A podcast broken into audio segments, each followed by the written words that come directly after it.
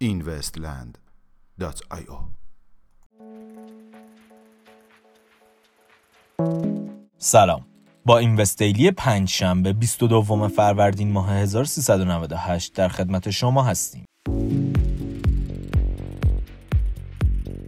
ایجاد کارت اعتباری ویزا برای کاربران بریتانیایی اخیرا اکسچنج رمزرزی کوین بیس در ایالات متحده آمریکا کارت اعتباری کوین بیس کارت که نوعی از کارد ویزا می باشد را برای کاربران انگلیسی خود به منظور انجام پرداخت های رمزرزی راه اندازی کرده است.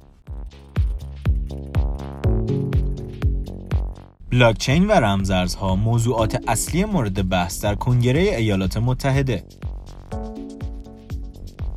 چندی از مدیرعاملان بانک های اصلی در کشور آمریکا در کنگره اخیر علاوه بر طرح مبحث بحران مالی در این کشور از سال 2008 در مورد نحوه تغییر وضعیت بانک ها به کمک تکنولوژی بلاکچین و رمزارزها سخن گفتند. نظر مدیرعامل پروژه اوراکل در مورد پذیرش عمومی بلاکچین فرانک سیون مدیرعامل پروژه بلاکچینی اوراکل اخیرا طی مصاحبه‌ای با مجله فوربس اظهار کرد که حد اکثر تا سه سال آینده 50 درصد از کمپانی های سراسر دنیا بلاکچینی خواهند شد. برنامه دولت ایالات متحده آمریکا برای جلوگیری از جرایم رمزارزی در طی بروزرسانی قانون جدید طبقه بندی توکن ها و یا همان تکسونومی در کشور آمریکا که در روز گذشته معرفی شد اعلام شد که زینپس کمیسیون تجارت فدرال این کشور با پرداخت سالانه 25 میلیون دلار از جرایم رمزارزی جلوگیری خواهد کرد. پیوستن بخش نظامی کره جنوبی به بلاکچین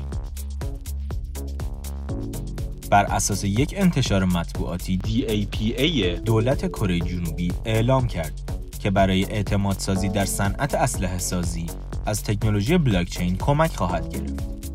آژانس تهیه اسلحه این کشور نیز اظهار کرد که ما در حال تلاش برای به اشتراک گذاری اطلاعات پروژه های خرید نظامی بین سازمان های دولتی مربوطه و حذف اطلاعات جعلی با استفاده از بلاکچین می باشیم. گزارش اخیر اتحادیه اروپا در مورد بلاکچین و رمزارزها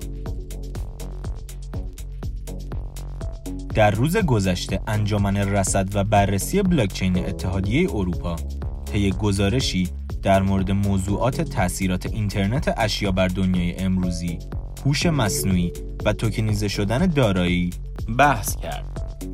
شما می توانید گزارش کامل این بحث را در قسمت مقالات وبسایت investland.io مشاهده نمایید.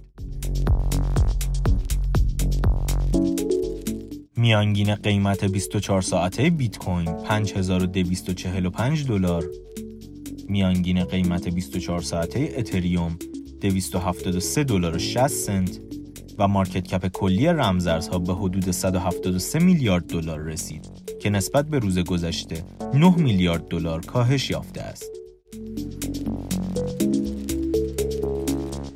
ممنون که امشب هم همراه ما بودید. تا فردا ساعت 21 خدا نگهدار